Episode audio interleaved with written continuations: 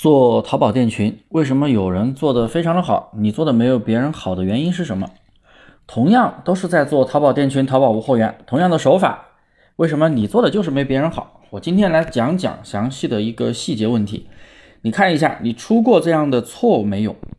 第一，原因之一啊，就是选品没有别人好，可能你觉得你也是在用蓝海词选品。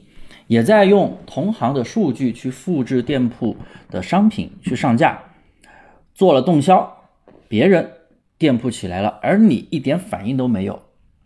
很多做得好的店群朋友啊，选品都是非常细致的。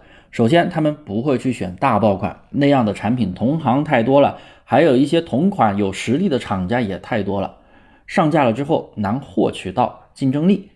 当然了，可以选第三方平台的爆款。比如说你做淘宝的话，你就不要选淘宝的爆款，你可以选拼多多的爆款、抖音、快手、小红书，还有其他的平台的爆款，在淘宝里面那就不一定是爆款，所以呢，可以去拿一些其他平台的一个错位流量进来，而且其他平台的爆款在全网肯定都是有一定的需求的，毕竟淘宝才是购物网站购物习惯的 top one。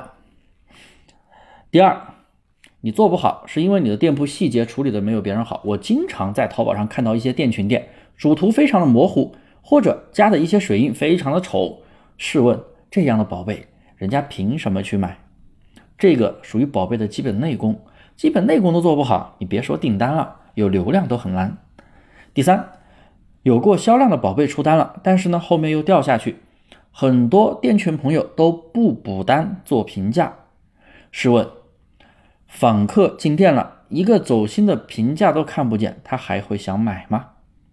第四啊，你得做好售后服务，这是很多做店群朋友的一个痛点。为什么呀？因为店铺操作的越多啊，一旦利润又少，完全靠量去赚钱。一旦发生纠纷，基本上啊都是不搭理客户的，甚至骂人，遭到客户投诉，多次被投诉几次啊，售后指标也越来越差呀，你店铺权重肯定下滑严重。那你还怎么去做得起来呢？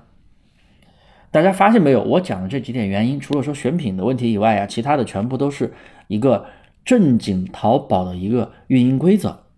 我不管你做的是店群还是说做传统淘宝店，你不遵守规则，那你休想做好。所以规则为王，大家明白了没有？有什么疑问，大家可以关注。我的专辑，我每天更新淘宝无货源的精细化运营技巧，也可以添加我的微信，在下方的一个图片有我的联系方式。